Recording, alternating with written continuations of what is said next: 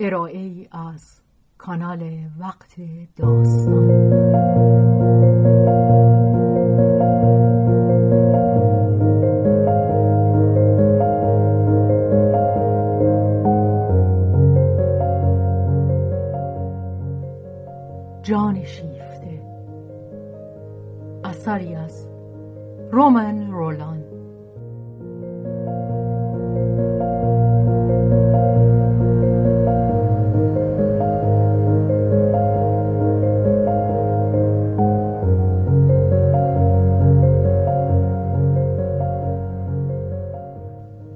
ترجمه محمود اعتماد زاده. بهازین.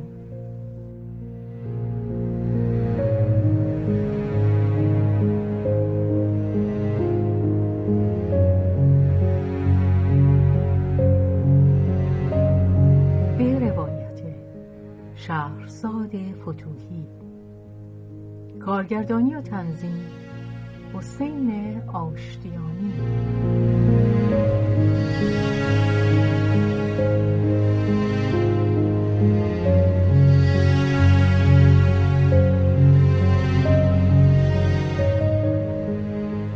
آنت و سلوی. بخش دوم.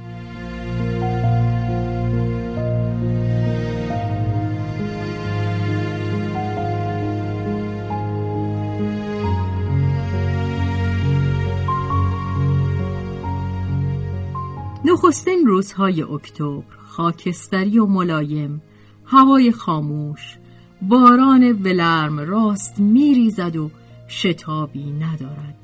بوی گرم و جسمانی خاک خیس گشته بوی میوه های رسیده در انبار بوی شیره انگور در چرخوشت. کنار پنجره باز در خانه یلاقی خانواده ریویر واقع در برگونی دو خواهر روبروی هم نشسته بودند و چیز میدوختند. سرهاشان روی کار خم شده گویی که پیشانی های گرد و بیچین خود را در برابر هم گرفته بودند. همان پیشانی برآمده در هر دو اما در سلوی ملوستر و در آنت درشتر در یکی بلحوث و در دیگری لجوج. یکی ماده بز و دیگری ماده گاو جوان نر ناشناخته هرگاه که سر بلند می کردند چشمانشان نگاهی از سر همدستی به هم می افکند.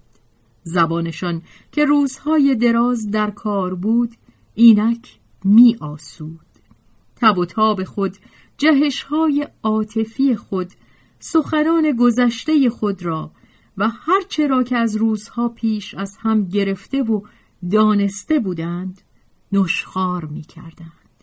زیرا این بار آن دو با ولعی که داشتند تا همه چیز را بگیرند و همه چیز بدهند خود را به تمامی تسلیم هم کرده بودند و اکنون خاموش بودند تا بهتر به این همه غنیمت نهفته بیاندیشند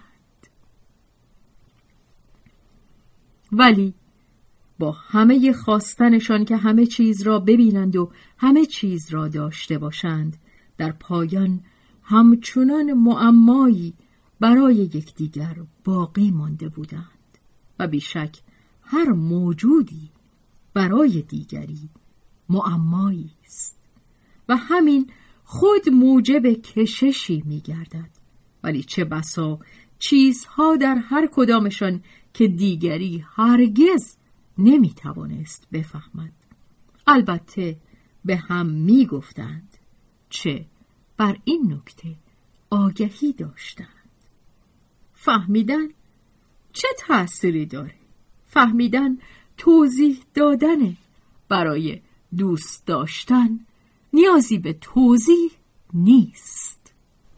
با این همه فراوان تأثیر دارد. این تأثیر را دارد که اگر نفهمی کاملا در اختیار نمی‌گیری. و اما دوست داشتن. آن دو چگونه دوست می داشتند؟ شیوه دوست داشتنشان به هیچ رو یکی نبود.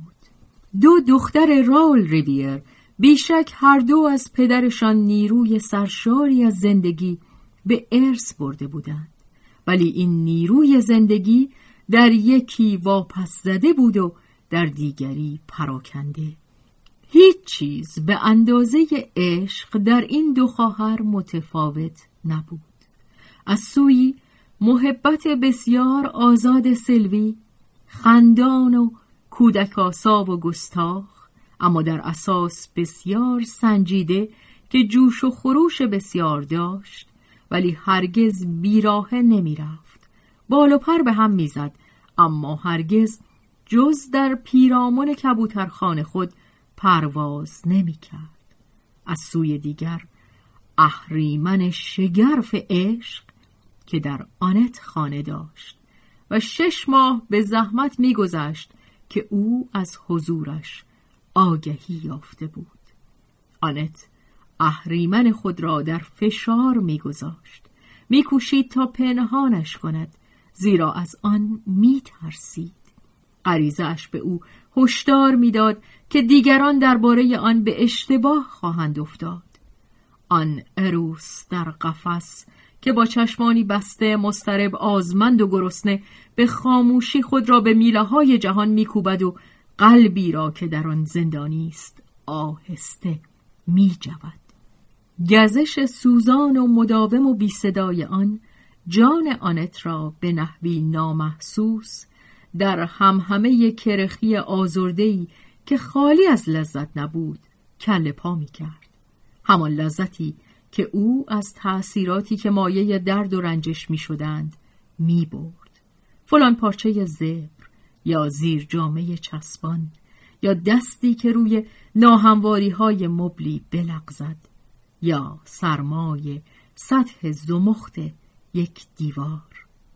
گاه آنت در حالی که پوست تلخ شاخه را گاز می‌زد و میجوید خود را و زمان را فراموش می‌کرد و در نوعی بیخودی فرو می‌رفت که خدا می‌داند تا کی طول می‌کشید. یک ربع ثانیه یا یک ربع ساعت. و یک بار شتابان از این حالت به در می آمد و بدگمان و شرمنده متوجه نگاه ناپیدای سیلوی می شد که به نظر می رسید همچنان سرگرم کار است اما زیرکانه از گوشه چشم مراقبش بود. دخترک چیزی نمی گفت نه این و نه آن حرکتی نمی کردند اما گله گله آتش بر گونه های آنت می دوید. سلوی بی آنکه درست بفهمد این زندگی درونی را که گویی در آفتاب خفته بود و سپس وحشیانه با جهش های ناگهان مانند ماری زیر برگ ها رو نهان می کرد با بینی کوچک خود بو می کشید. خواهر بزرگ خود را عجیب و اندکی هم خل می یافت. می دید که به راستی به همه کس مانند نیست. آنچه در او به شگفتیش وامی داشت نه چندان آن جنبش های صدایی و آن شور و تب و تاب یا همه آن اندیشه های آشفته بود که در آنت حدس می‌زد بلکه آن رنگ جدی و تقریبا فاجعه آمیزی بود که آنت بدان همه می‌داد فاجعه چه کاری؟ جدی؟ چرا؟ که چه بشود؟ هر چیزی همان است که هست. هر چرا همان گونه که هست باید پذیرفت. سیلوی کسی نبود که از هزار بلحوثی که در درونش میگذشت آشوبی به دل راه دهد. می آیند و بعد هم می روند. هر چیز خوب و خوشایند ساده و طبیعی است. آنچه هم که نه خوب است و نه خوشایند درست به همان اندازه طبیعی است. خواه خوب باشد و خواه نباشد. من فرو میدهمش و به زودی می‌بینی که گذشته است و رفته. این همه ادا برای چه؟ چه کلاف سردرگمی این آنت. با آن انبوه اندیشه های گرم و سردش با آن رشته های در همه آرزوها و ترسهایش. آن مشته مشته سوداها و شرمندگیهایش که در هر گوشه و کنار وجودش در هم ریخته است. چه کسی سر رشته را به دستش خواهد داد؟ ولی سلوی از خود همین که او بدین سان غیر عادی و افرادکار و نافهمیدنی بود سخت تفریح می کرد کنجکاو می شد و به سویش کشیده می شد و باز بیشتر دوستش می داشت.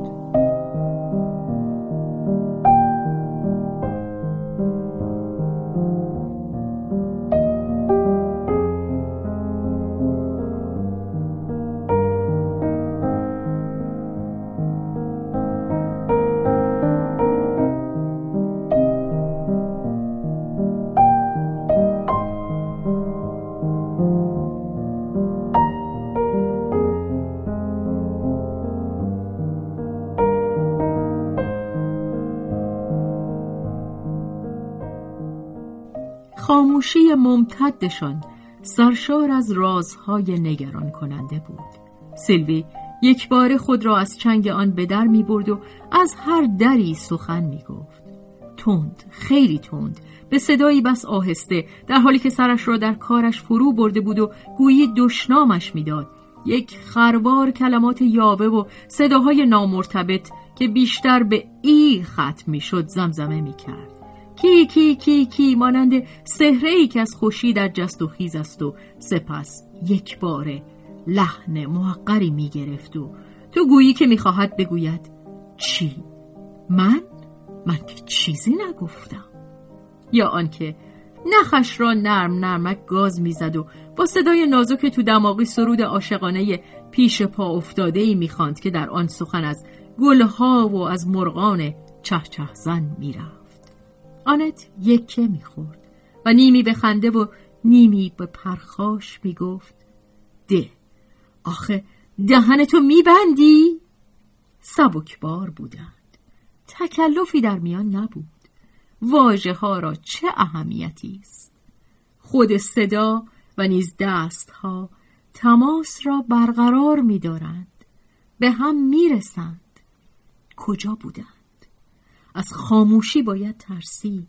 هیچ می‌دانیم که به یک ثانیه فراموشی تو را و مرا کجا می‌تواند ببرد. با من حرف بزن. من با تو حرف می‌زنم. من نگهت میدارم. تو مرا خوب نگه دار آن دو یکدیگر را نگه می داشتند عزم راسخشان بر این بود که هر پیش آمدی رخ نماید هیچ همدیگر را رها نکنند. هر پیش آمدی که ممکن بود رخ بنماید به هیچ رو لطمه ای به این واقعیت اساسی نمی‌زد. من منم. تو تویی. با هم مبادله می کنیم دست بده. از حرفمان دیگر بر نمیگردیم. میانشان یک هبه دو جانبه یک قرارداد ناگفته نوعی زناشویی سر می گرفت که به ویژه از آن رو معتبر و نافذ بود که هیچ فشار بیرونی نه تعهد نوشتنی و نه جزای شرعی یا عرفی بر آن سنگینی نمی کرد. و اینکه تا بدین حد با هم متفاوت بودند چه اهمیت داشت؟ این که پنداشته می شود بهترین پیوندها بر پایه دمسازی یا تضادها بنا می گردد اشتباه است.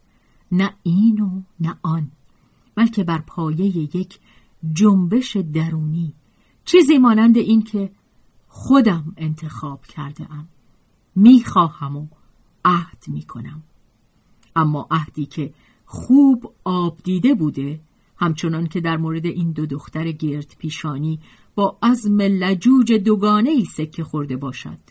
تو را من دارم و اکنون دیگر نه قادرم تو را پس بدهم و نه خود را پس بگیرم. از اینکه بگذریم تو آزادی که هر که را بخواهی دوست بداری و آنچه پسند تو است بکنی. هر دیوانگی که دلت خواست و اگر هم به سرت زد و لازم افتاد یک جنایت کوچک.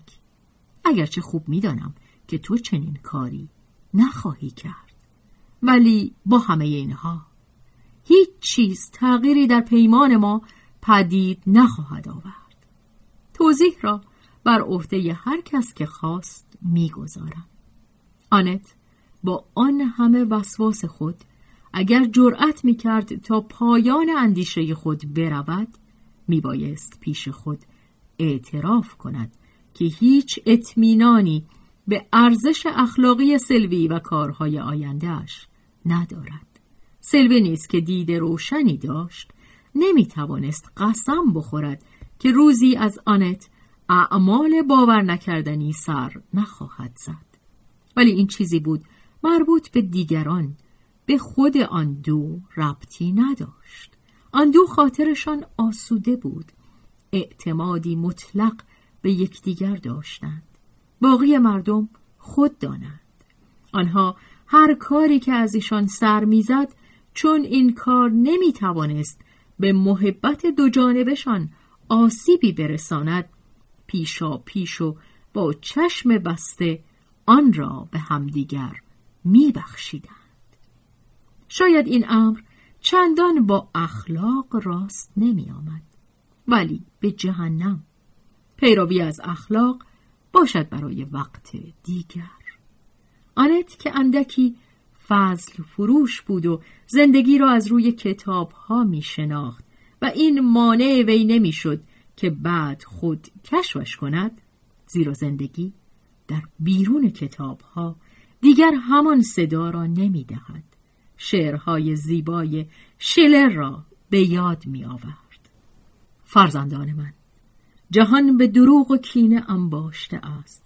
هر کسی تنها خود را دوست می دارد پیوندهایی که به دست سعادتی زود شکن پدید می آید همه سست است.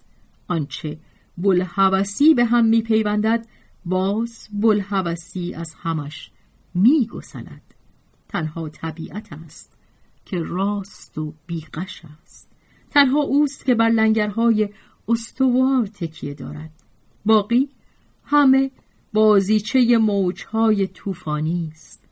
هوس دوستی به تو ارزانی می‌دارد و سود مشترک یک رفیق. خوشا آن کس که مادرش برادری به وی می‌دهد. در برابر این جهان جنگ و خیانت دو تن هستند که با هم پایداری می کنند. این شعرها را سلوی. البته نمی‌دانست. و اگر هم می‌دانست بیشک به چشمش کلمات بس فراوان و در همی بودند برای بیان یک احساس ساده. ولی همچنان که نگاهش به آنت بود و پس گردن ستبر و موهای انبوه به هم پیچیدش و می‌دید که سر فرود آورده کاری نمی کند می اندیشید. باز این خواهر گندم به رویا فرو رفته. بار دیگه سرش رو برده تو صندوقچه دیوانگیهاش. چه ها که باید تو این صندوقچه باشه؟ خوشبختانه که حالا من اینجا هستم. بی من بازش نمی کنن. زیرا خواهر کوچکتر گرچه شاید مبالغه می کرد به برتری خود از حیث عقل و تجربه یقین داشت.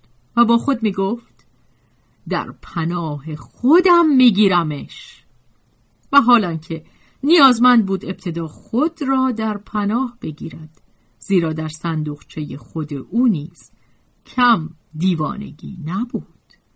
ولی او آن همه را از پیش می شناخت و به همان چشم در آنها می نگریست که صاحب خانه‌ای در کرای نشینان خود که اگر مسکنی در اختیارشان گذاشته می شود به رایگان نیست. و تازه بکن آنچه خواهی هرچه بادا باد تا زمانی که پای خود او در میان بود این گونه رفتار اهمیت بس فراوانی نداشت. همیشه می توانست گلیم خود را از آب بیرون بکشد. اما اینکه دیگری را در پناه خود بگیرد برایش یک احساس تازه و بس خوشایند بود. آری ولی آنت که سر فرود آورده کار نمی کرد درست همین احساس را داشت. می اندیشید. نازنین خواهرک دیوانم خوشبختانه به موقع رسیدم تا راهنماییش کنم. و از محبتی که به سیلوی داشت نقشه هایی برایش بکشید که بیشک دلنشین بود اما دربارشان مشورتی با خود سیلوی نشده بود. پس از آنکه هر کدامشان خوشبختی دیگری را و از آن گذشته خوشبختی خود را نیز خوب نشخار می کرد یکیشان می اخ سوزنم شکست هوا دیگه تاریک شده نمیشه دید. و هر دو کار دوخت و دوز را کنار میگذاشتند و برای رفع تنبلی پاها با هم بیرون می‌رفتند.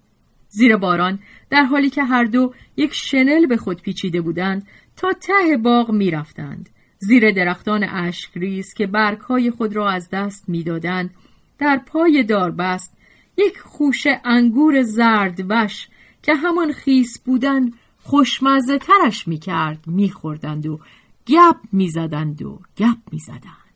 سپس ناگهان خاموش می‌شدند و گوش فرا می داشتند و باد پاییزه را بوی اشتها انگیز میوه های افتاده و بوی برگ های زرد را روشنایی خسته اکتبر را که در ساعت چهار خاموش می شود سکوت دشت های کرخ گشته را که به خواب می روند و زمین را که باران می نوشد و شب را در خود فرو می کشیدند و دست در دست یکدیگر همراه طبیعت که لرزان و ترسان امید سوزان بهار را در خود می پروراند به رویای معمای آینده فرو می رفتند.